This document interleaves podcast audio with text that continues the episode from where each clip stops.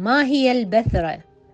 السبب الأكثر شيوعًا للبثور التي نعبر عنها البطابيط هو الاحتكاك غير المناسب والتآكل بين جلد القدم والحذاء أو أي شيء يلامس القدم يتسبب هذا التلامس والتآكل المتكرر في انفصال الطبقة العليا من الجلد عن الطبقة السفلى.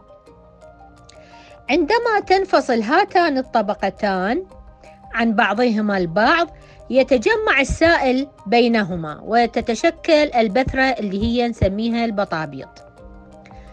أن البطابيط أو البثور أكثر شيوعا عندما يرتدي أو يلبس الشخص أحذية جديدة لا تناسب قدمه تماما. تكون البثور أكثر شيوعا عند الأشخاص اللي يمشون أو آه، يهرولون مسافات طويلة خاصة إذا كانت هذه الطريق غير آه، مسطح يعني يستخدم للمشي أو الهرولة. في الطقس الحار والرطب تزداد احتمال ظهور هذه البطابيط أو البثور على جلد القدمين. وكذلك عندما نبدأ في ممارسة الرياضة بشكل مكثف بعد فترة من الابتعاد عن التمارين الرياضية نشوف أقدامنا نرى شنو تتقرح أقدامنا. كيف نمنع ظهور البثور أو البطابيط على أقدامنا أو أرجلنا؟ استخدم اللاصقة للمناطق التي تشعر فيها بالبثور على البشرة. تحمي اللاصقة كجلد ثاني بشرتك الأصلية.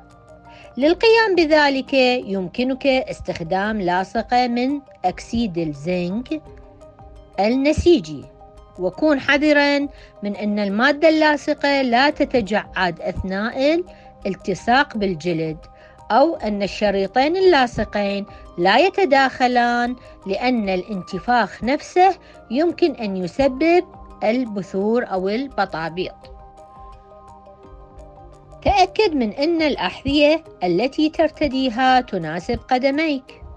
المس الحذاء من الداخل وتأكد من أن السطح الداخلي يكون مسطح وخالي من الانتفاخ. لا تجفف يعني لا تيبس الأحذية المبللة بجانب المدفئة. يؤدي هذا إلى تجعد جلد الحذاء وتشوهه. حافظ على جفاف قدميك. القدم المبللة تصاب بالبثور عاجلا. لا ترتدي أحذية أو جوارب مبللة. قم بتغيير جواربك بانتظام. إذا كانت قدميك تتقرح كثيرا فحاول ارتداء جوربين فوق بعضهما البعض. أول علامة على ظهور تقرحات على القدمين هو احمرار الجلد. عندما ترى هذه العلامة ضع اللاصقة على الجلد المتهيج لمنع المزيد من تآكل الجلد من قبل الحذاء. غير الجوارب وحافظ على جفاف قدميك. علاج تقرحات القدم. حين تقرح القدم نتيجة المشي فإن أفضل ما يمكنك فعله هو أن تتركها كما هي وهذا ليس بالأمر السهل.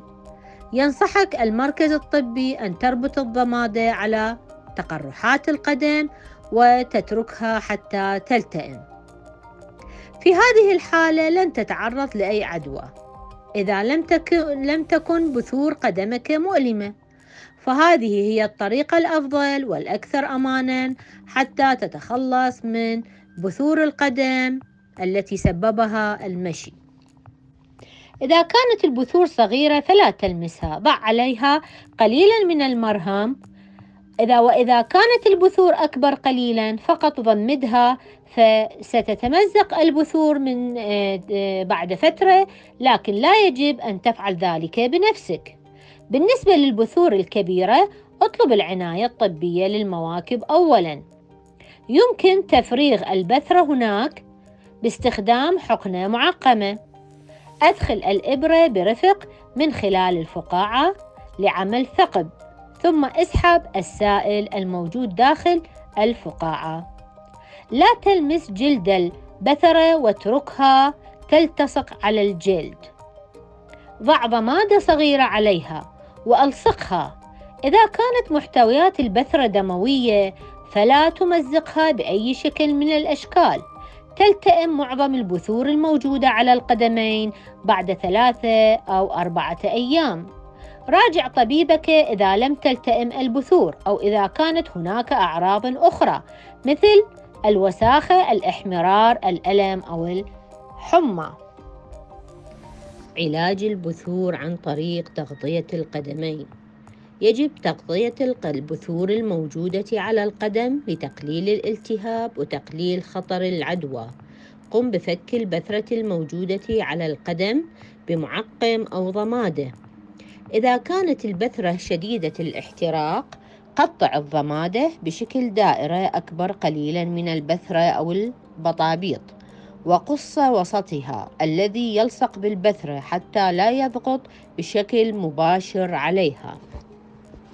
يجب عليك تغيير الضمادة بشكل يومي. اغسل يديك دائما بعد لمس بثور القدمين. دع الهواء يصل إلى البثرة يتفق العديد من الأطباء على أن البثور تلتئم بشكل أسرع إذا تركت مكشوفة وفي بيئة نظيفة.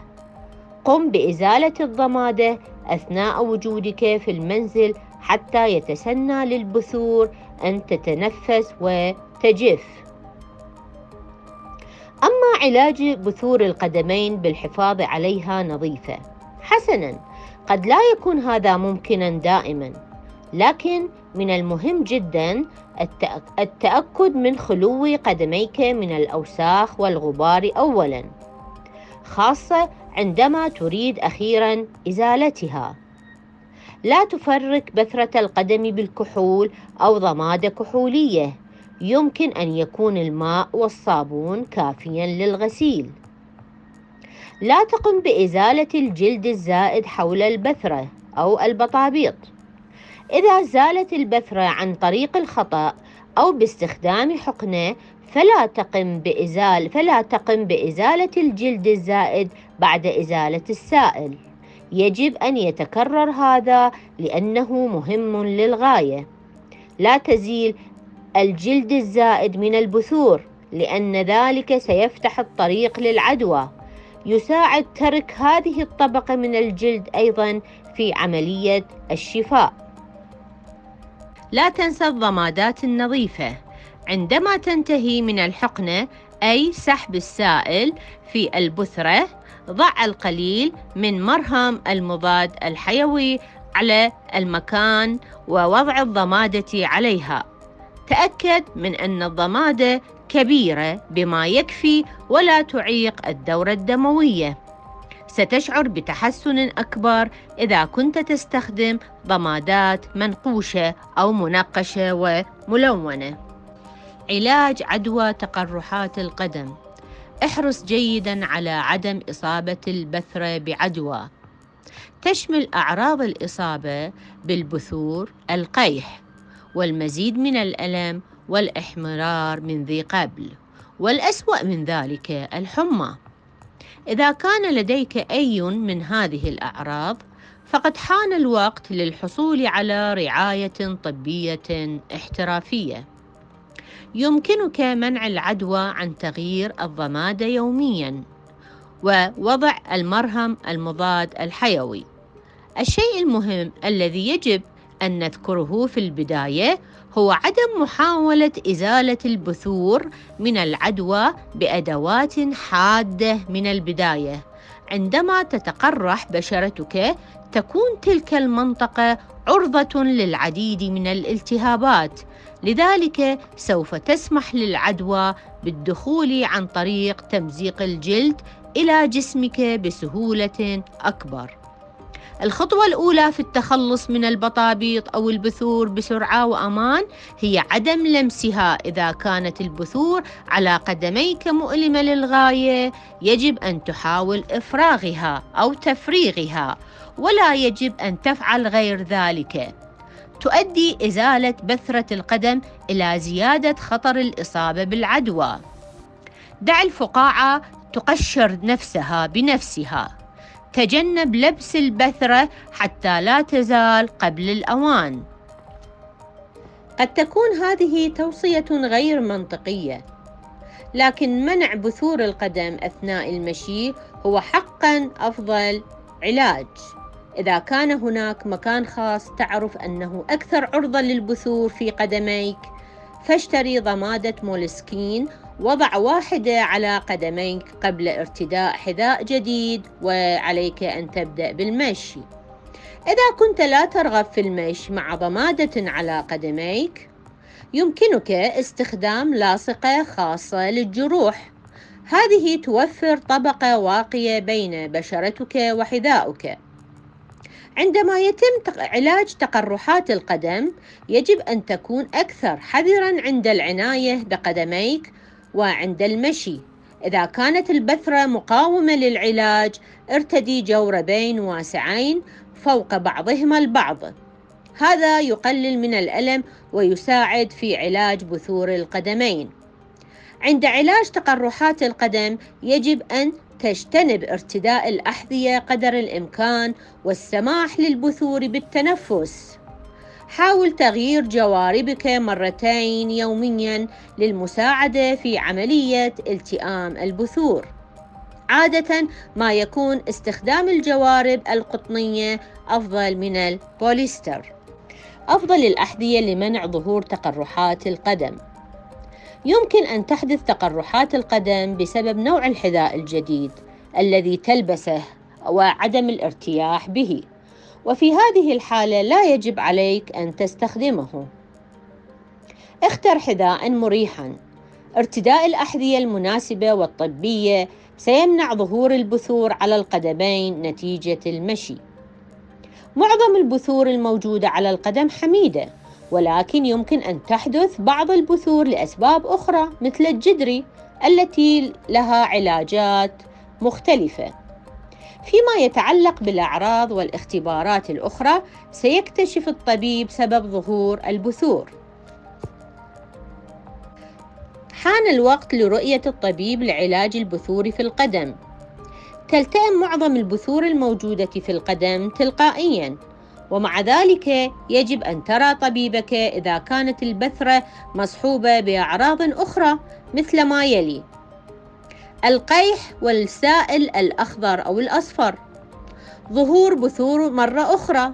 الحمى الألم والإحمرار والحرقة في البثرة أو البطابيط.